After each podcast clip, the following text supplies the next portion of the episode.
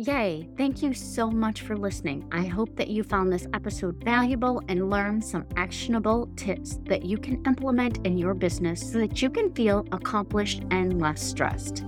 If you enjoyed this show, please take a quick minute to share this with your business bestie, subscribe, and leave a review. It helps me reach more business owners just like you.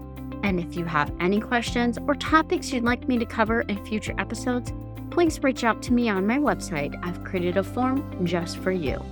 Remember, with the right system and mindset, you can achieve the success your heart desires. Thank you for tuning in. I look forward to chatting with you next time. I appreciate you and I hope you have a wonderful week. And don't forget, let's grow, friends.